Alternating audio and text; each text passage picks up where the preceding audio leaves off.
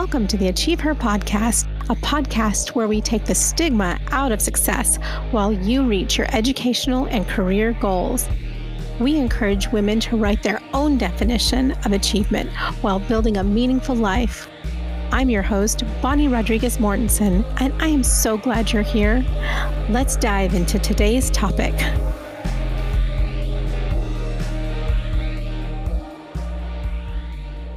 In this episode, I continue my interview with Wendy Smith, Amazon's Vice President of Insight Planning, Analytics, and Technology.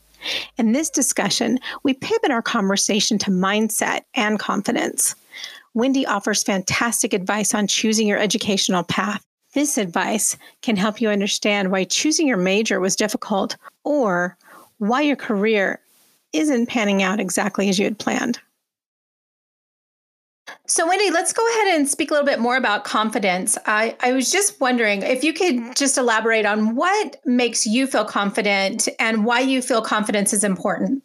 Well, thank you, Bonnie. So, uh, just a little bit about confidence. I think confidence is really a state of mind, and uh, it's just how you feel about yourself. And then there are actually tools and ways you can make yourself feel more confident, for example. So, let's uh, start with executive presence. That's actually a really good word because uh, it's a bit of a buzzword. We hear about it all the time. In fact, I, uh, I always get frustrated when someone comes into my office and said, you know, especially about a female colleague, and say, well, that person doesn't have executive confidence.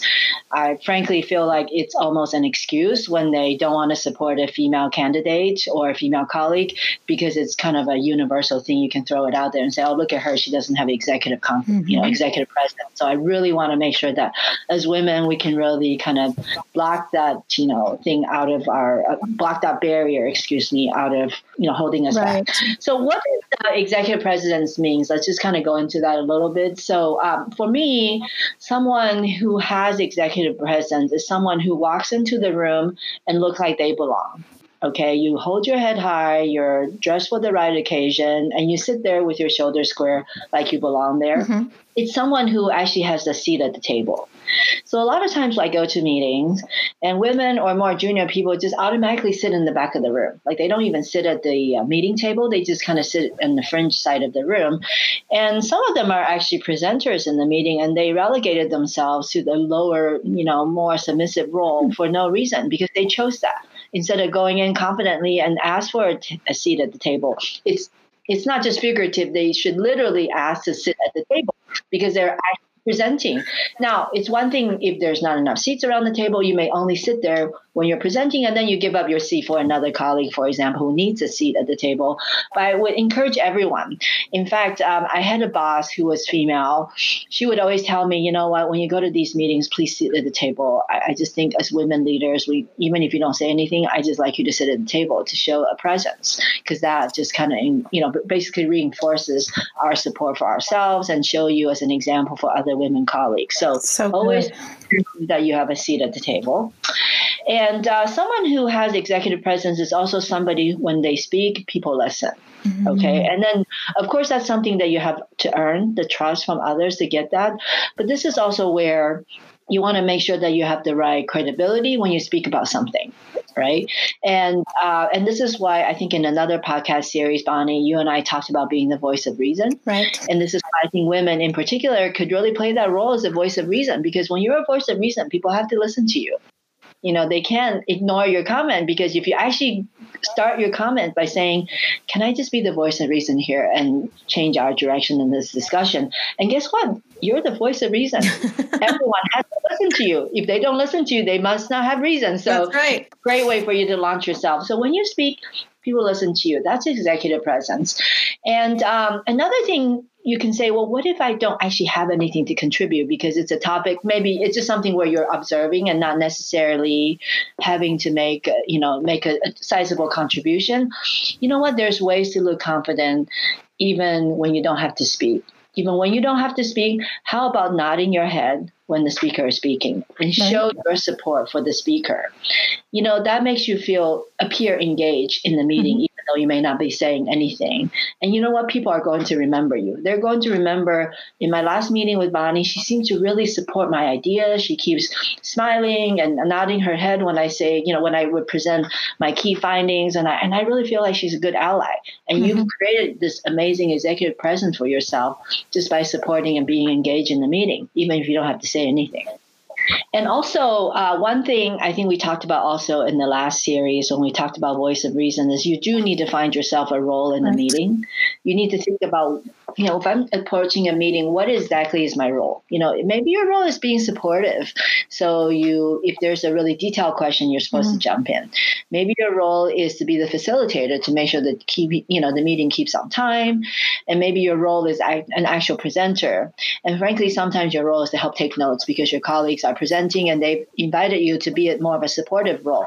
All of that is okay, but really think about your role in the meeting and make sure that you do it in a most excellent way because the more you're engaged and play your role in the proper way, it shows again a great executive presence for yourself that you belong and that you're acting the right way in the meeting. And then um, I wanted, because uh, if this goes out to women more, I do want to say that we should dress our part. And this doesn't mean you have to break out, you know, the uh, super formal suits in the past, but uh, just make sure that if it's an important enough meeting, make sure that you have a more business appropriate. Now, everybody's in different companies. I can tell you when I worked uh, at Amazon, if somebody comes in in a three piece suit, we would look at them funny because they're overdressed for the meeting, no matter who you who you're presenting to. But if, if you really feel you're presenting to Jeff Bezos and the senior leadership team, and you want to put a sports coat on with a nice shirt, nobody's going to complain. They'll just say, "Hey, this person you know, is recognizing mm-hmm. this as a big occasion. So I would just say you need to dress your part for the meeting, but at the same time, you know, make sure you're, you know, depending on your company's culture, it's the appropriate dress. But I have to tell you though, I have uh, talked with people in the past because Amazon's more tech company. They actually come in the baseball cap and sports tights and we're actually presenting. And you know i know it's it's amazon so nobody care how they dressed but i can tell you in the same meeting the next woman who actually came in with a more you know casual business outfit on people really listen to her more because I'm sorry, the way you dress is part of your executive presence.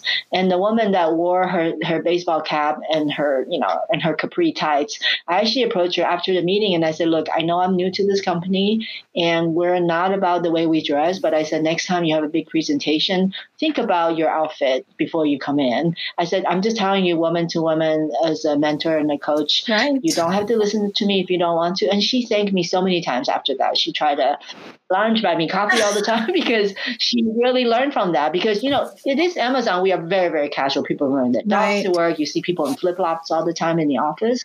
But you know what? When you have a good, an important meeting, there's nothing wrong with making yourself look more presentable for the day. True. Okay. And then finally, I think uh, we also had in our prior podcast where we talked about Madeleine Albright mm-hmm. with her mm-hmm. accessories, a, a, pin, or if you have more conservative or more interesting jewelry, it depends on what you're presenting. So I would just say same thing. Just you know, think about your accessories. Is it is it going to make you pop out? I was recently watching a podcast of an I'm sorry, a, a YouTube uh, video of an investor day that a company was presenting. Basically, it's their quarterly uh, presentation, but in that particular presentation, they were presenting the entire company's strategy. And I looked at the CFO.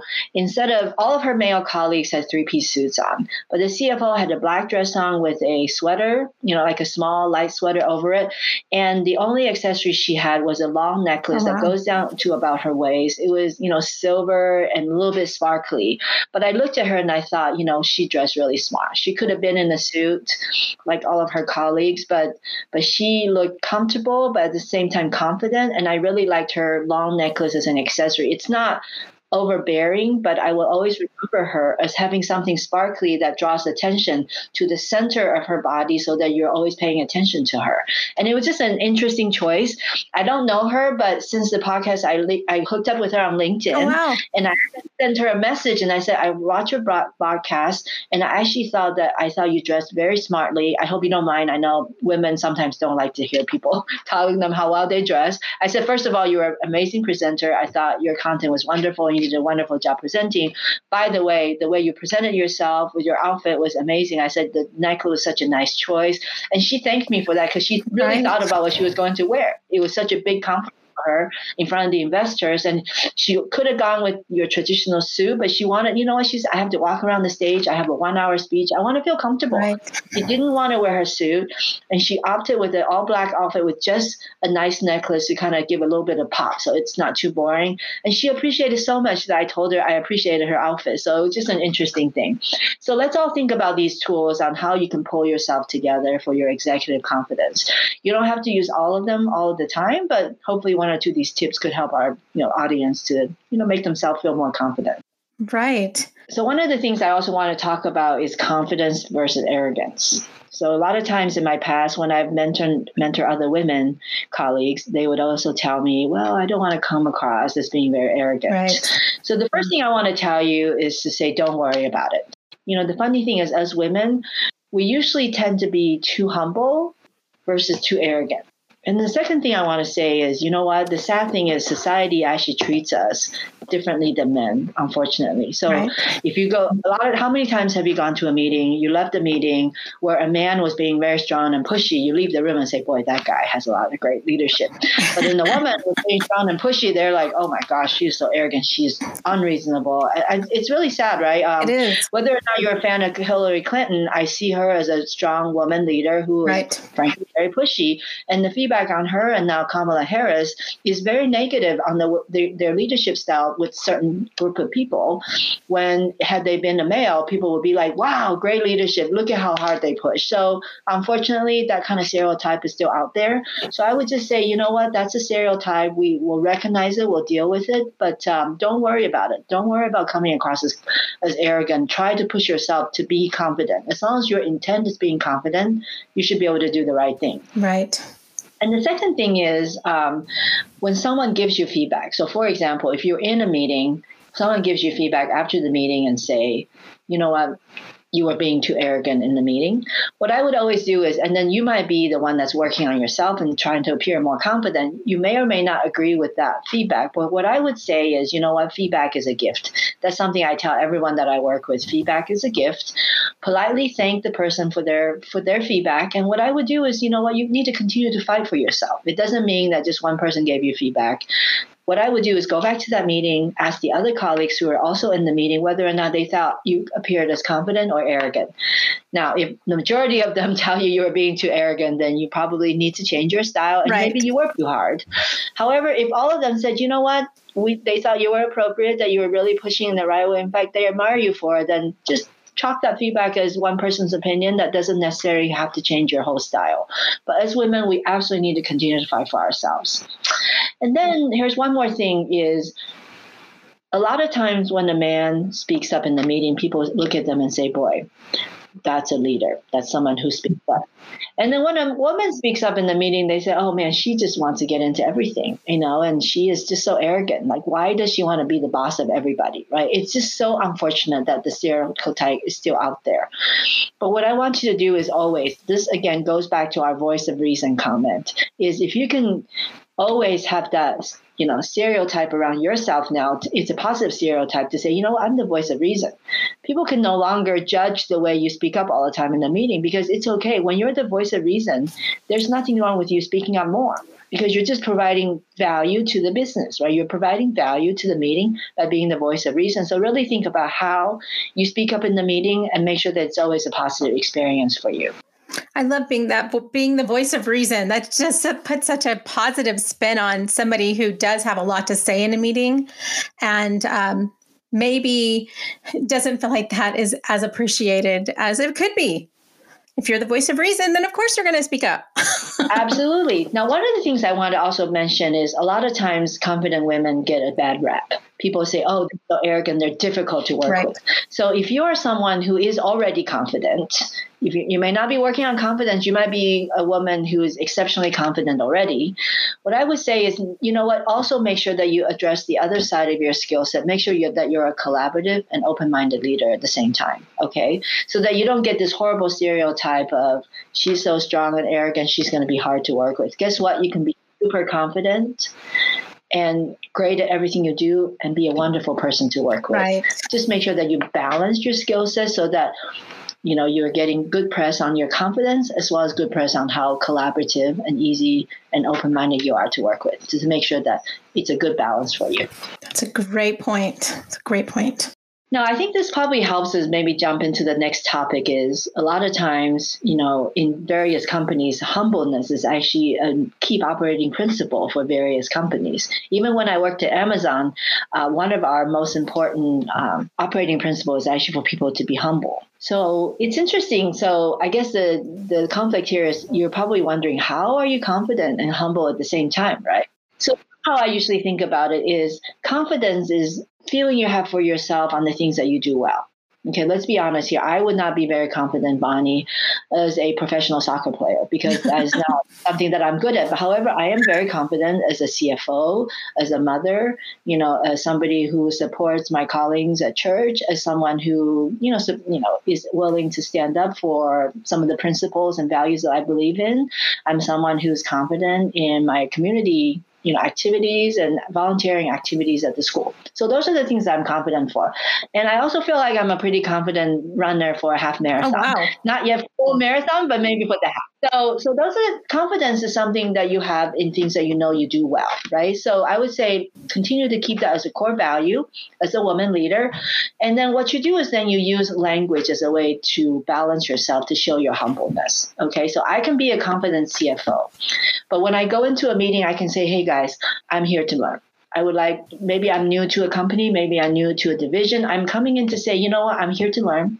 I'm here to uh, uh, you know accept your teaching me about the business. I'm here to accept your coaching. I want people to reach out to me. I want people to give me feedback.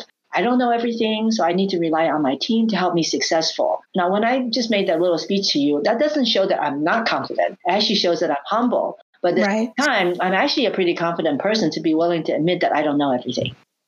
Absolutely. And I think this answers the question when people ask themselves if humility is um, is a weakness.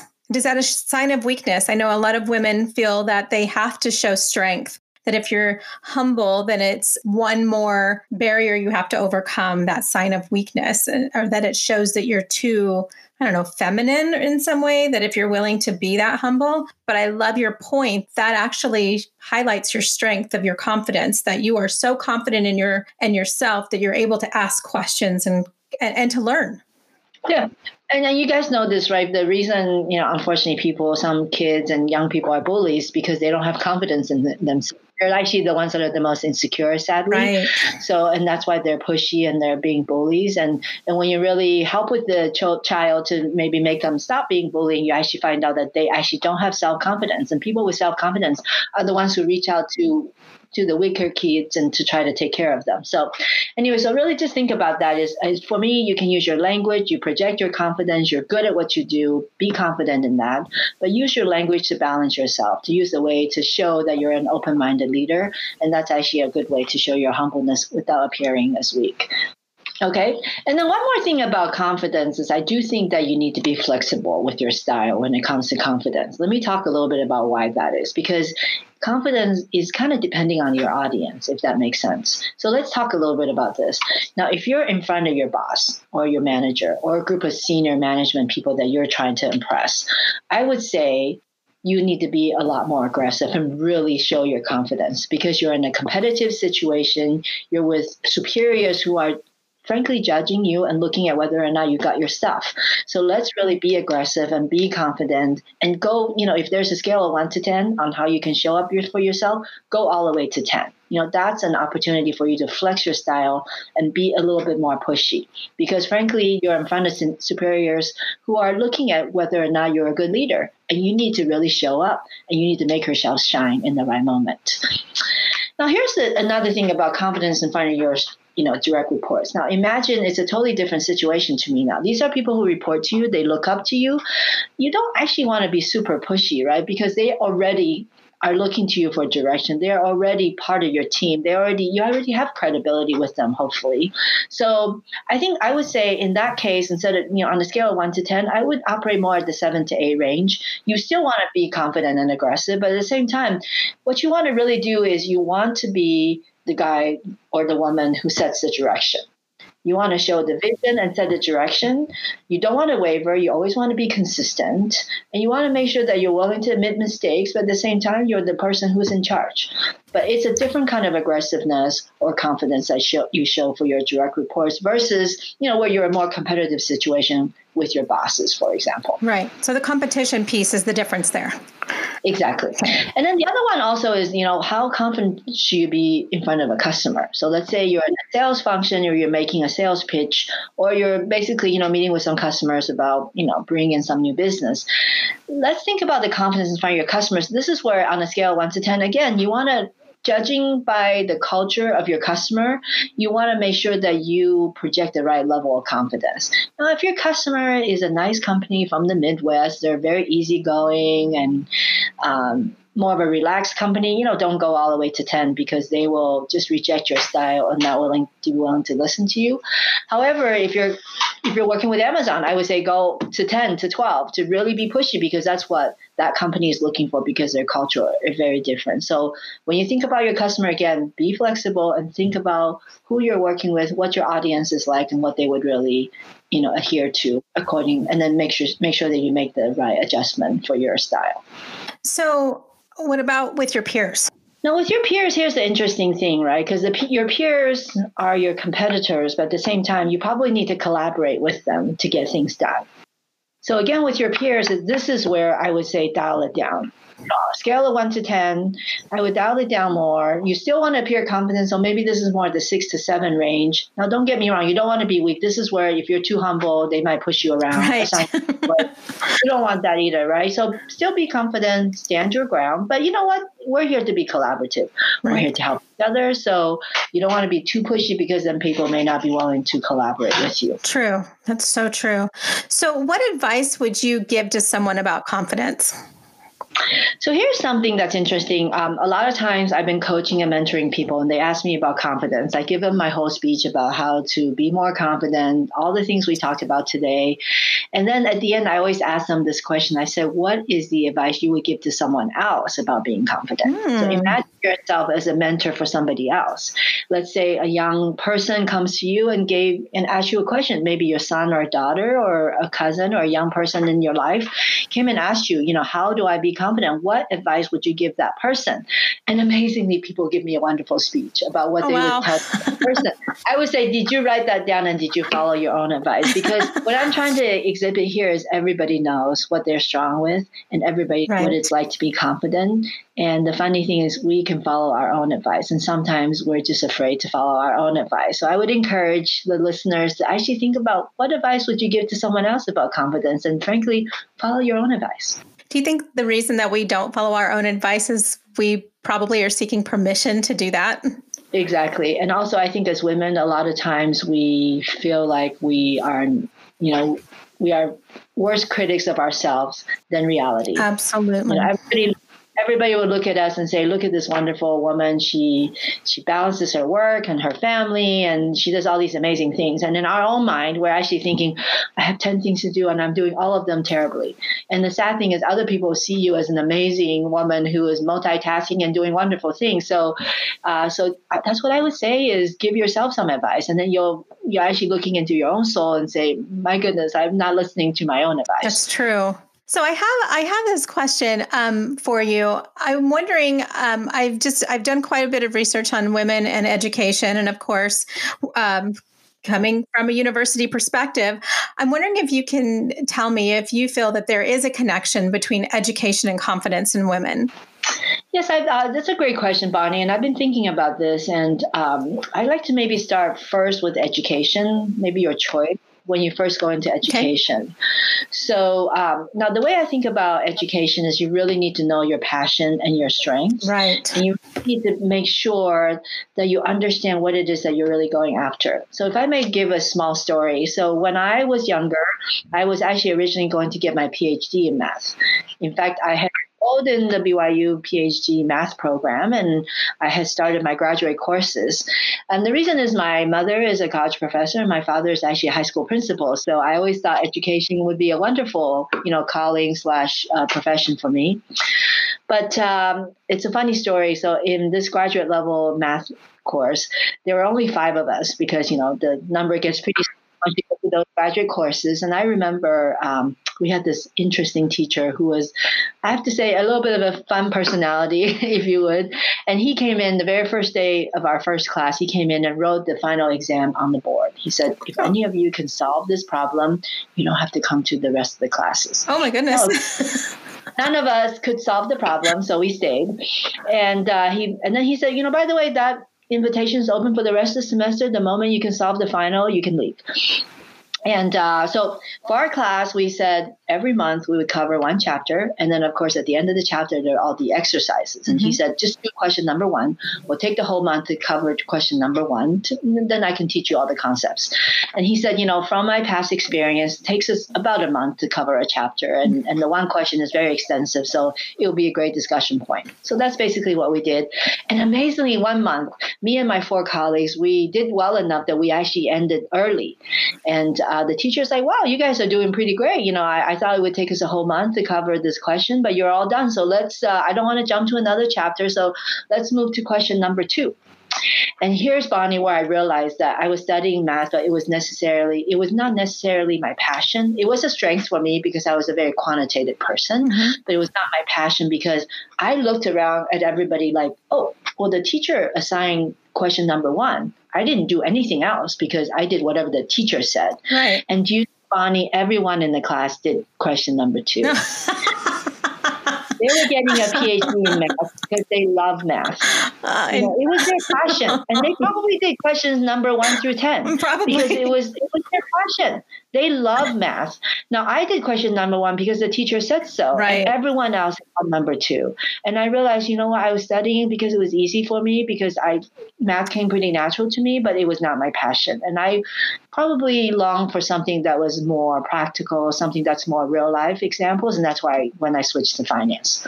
And also I uh, you also want to think backwards. You want to really think about what's your ultimate um, career objective, right? Because right. you need to make sure you have the right education to get there. And I know uh, some people could end up CEO for a technology company and had no tech background. Now, that does happen to a lot of people, but at the end of the day, it's easier to plan yourself if you start thinking backwards. So, do you want to be uh, a university president like wonderful Astrid Tuminez? Yes. Or do you want one day be a college professor? Do you want to be a CEO? Do you want to be a CFO?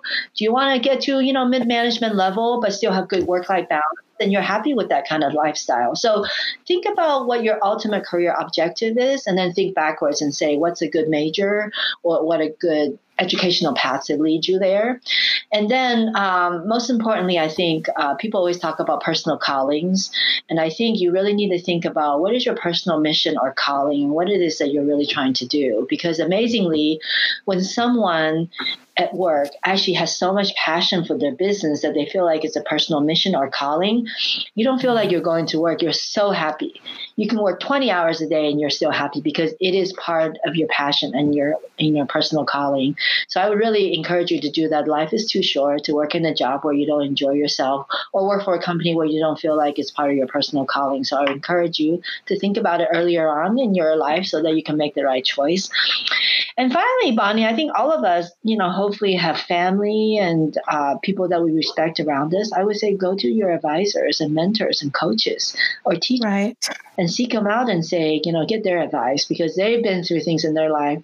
They'll give you a story like I, what I just told you when I was in the math PhD program on what they've learned in their life, and hopefully that could help you as well. How do we communicate confidently? Maybe two things, right? So obviously there's verbal communication and then there's nonverbal communication. So if I'm made, I'll just start with uh, verbal first. So when you think about verbal confidence, you really need to speak like you belong. Okay. You need to speak from a position of power and confidence. In our prior podcast, I believe we talked about where to sit in the room to make sure that you are sitting yourself at the most strategic location in the room. I always recommend to women or men when they present to stand up. I know a lot of times in certain companies, people are casual. You just sit around the table and talk. But I always say, if you really want to get everyone's attention in the room, stand up. Because when you stand up, everybody is going to look at you. You can stand up in the front of the room, in the back of the room, doesn't matter where you stand up. You know when you stand up, people are going to look at you. So speak from a position of power and confidence. And also, um, especially when you're trying to project yourself to being confident, I would say don't apologize okay? Because a lot of times people almost make too many excuses and apologies, and you're actually killing your own image as being confident. Now, this also doesn't mean that you shouldn't be humble. So, for example, if you're really late to the meeting, you should actually say, Apologies, everyone. I was held up by another meeting. That's why I was late. There's nothing wrong with saying something like that. But if you're making a presentation, someone has a question, and you, you know you don't want to say, "Oh, I'm sorry," or "I don't know that," or you know, don't actually apologize for things like that. What you should say is, "Okay, that's a great question. I don't actually have the answer with me right now, but what I could do is get back to you immediately." You see how I told them that I don't have it, but I never had to say I was sorry because why do you have to be sorry? How can you be smart enough every single question in the world, right? You don't have to be sorry about anything. Exactly. But what you should say is, you know, that is a great question. Recognize them for that and take down some notes, show them that you're serious, that you will get back to them, and you know, make sure you do get back to them quickly. There's nothing wrong with not knowing the answer. You don't have to apologize. You just have to make sure you follow up immediately. And also, um, of course, the way to show verbal confidence, frankly, is just prepare, prepare, prepare. You know, if if you're going to a meeting, make sure you can read the meeting material in advance if you can. If you're the presenter, make sure you're well prepared. You know, the best way to be confident is to know what you're doing. And, you know, preparation is one way that you can set yourself up for success. So that's some of the ideas I have for verbal confidence. And then as I was thinking about nonverbal confidence, I know we talked about executive presence earlier. I encourage you to go back to the notes that we just talked about to really think about dressing the part, you know, project yourself, you know, make sure you look like you belong, all the things that we talked about.